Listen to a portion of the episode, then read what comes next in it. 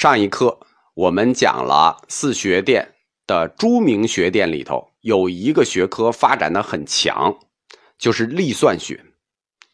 历算学简单的说就是算天文历法和日常的日历，包括节气变化呀、日食月食啊这些重大的天象。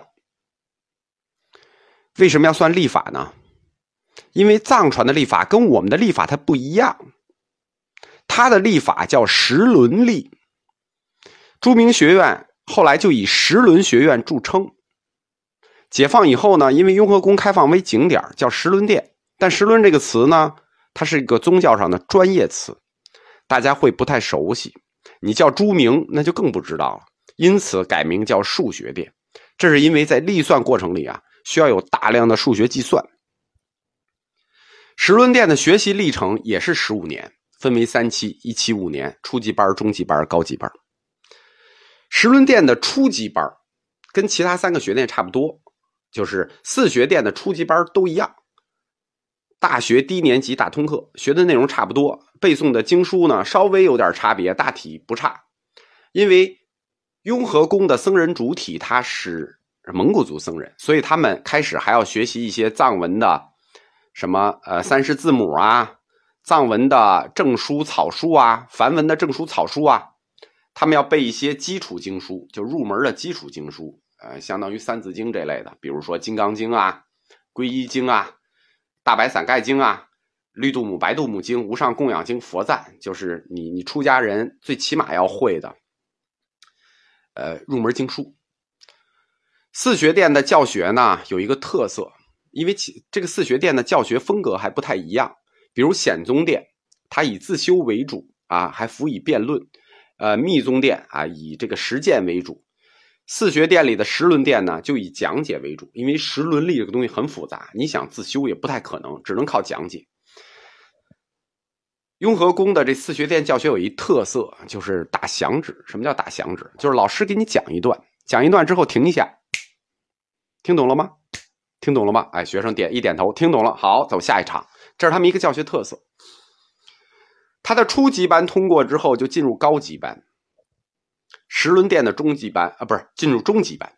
十轮殿的中级班呢，跟密宗殿的中级班学的比较像，因为我们说密宗殿供奉的是三大金刚，那还有一个金刚五大本尊嘛，那十轮殿供奉的是十轮金刚，所以他也要学一些密宗殿的东西，比如说密教的仪轨、密咒、藏传五明里的声明。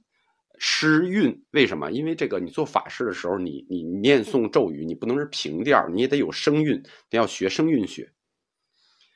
中级班有三本必须背诵的经书，而且要按照这三本经书起坛城，这是我们说这是跟密宗殿一样的任务。密宗殿要起的是大威德坛城、密集坛城和圣乐金刚坛城，十轮殿呢，那肯定是要起十轮金刚坛城，这就得在十轮殿做。他要背诵三本经，是《十轮金刚经》《普吉经》和《正菩提经》，他就要根据这三本经做十轮金刚坛城、普吉佛坛城和正菩提佛坛城。光有这三个坛城是不够的，你包括净化坛城相应的仪轨，你就要学习相应的陀罗尼，有一些在坛城仪式上必须要背诵的经。我们在密宗殿讲过，大威德金刚坛城，你要背《大威德金刚升起圆满次第经》。十轮殿也一样，你要在十轮金刚坛城上背《十轮金刚升起圆满次第经》，还有十一种护法经。完了，你才算通级通过中级班的考试，进入高级班。十轮殿的高级班可就恐怖了，因为这之前那个初级班和中级班那叫文科班，十轮殿的高级班专业级的是理科班，他要学历算学的专业课程。首先，他也要会背一些经书，但这些经书的指向性就很明确了，就是两本《十轮金刚经》和《十轮金刚坛城经》。他的高级班的主要教材叫《十轮历》，就是藏族的历法。我来讲一下什么叫十轮历，这跟我们理解的历法是完全不一样的。藏传佛教里，它的历法跟它的医学是挨着的。为什么四学殿里有十轮殿和医学殿呢？因为它的历法与医学是不可分割的，只不过因为人力有穷时，很少有这种天纵奇才能二者全部学会，所以要切开学。一部分人学历法，一部分学医学，但是他们的理论根源是一样的，是一套理论，就是以十轮历法来建立的藏传医学体系。时轮历呢，是对时间这个概念提出的一种新解释方法。首先，它对我们的日子，就是我们这一日一天，它做了新的定义，它划成三种定义，就是有三种日。三种一日，第一种一日叫太阳日，第二种一日叫太阴日，第三种日叫公日。什么叫公日呢？宫就是宫殿的宫，是指太阳在黄道十二宫上的位置。就是学这课啊，有得有一点天文学的基础知识，听这课，否则你这不一定听得懂啊。太阳日我就不解释了啊，就是从今天早上天亮到明天早上天亮一昼夜，这太阳升起为标志，这非常好观察，是观察结果。第二种太阴日，太阴日呢，它就不是观察结果了。为什么？因为你没法观察太阴日。从今天晚上月亮升起到明天晚上月亮升起，能这么观察吗？你要有生活经验，你就知道了，不能。为什么呢？你有时候早上起来，太阳升起来，月亮还在，你怎么观察？你没法观察。太阴日的得出，它是一个观察加计算的结果。我们虽然不能观察一天的月亮，但是我们能观察一个月的月亮，对不对？一个月的月亮，月亮从圆到缺，从缺再到圆，这好观察。圆缺一次，我们是不是就叫一个太阴月？那把它除以三十，是不是就是一个太阴日？这就叫太阴日。所以太阴日是一个计算与观察合并的结果。但是这里有一个漏洞，这个漏洞就是三十。这三十是我们人为定的，圆缺一次的太阴月就是三十天。因为它不是整三十，它有误差，不然哪来的闰闰月，对不对？闰年，因为太阴月有误差，所以我们以前使阴历就有什么闰月、闰年要补天，这个误差就是太阴历的误差。因此，那一个太阴月我们知道是三十天，那一个太阴年是多少天？一个太阴年三百六十天，对吧？我们为什么要说一下太阴年？因为太阴年的概念会涉及到下一个日子的定义，就是公日。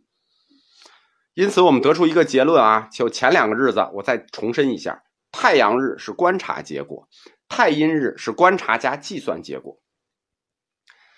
第三种日子最重要，第三种日子叫公日，公日就是太阳在黄道十二宫上的位置，这个日子也是个计算结果，也是个人为结果。首先是什么呢？太阳绕地球运行一周啊，就是在黄道十二宫绕一周，除多少呢？除一个太阴年，除三百六十份一个太阴年，太阴年就是月亮在绕着地球三百六十天的位置，对吧？所谓一个太阴年，理论上说就是月亮围绕地球绕一圈儿。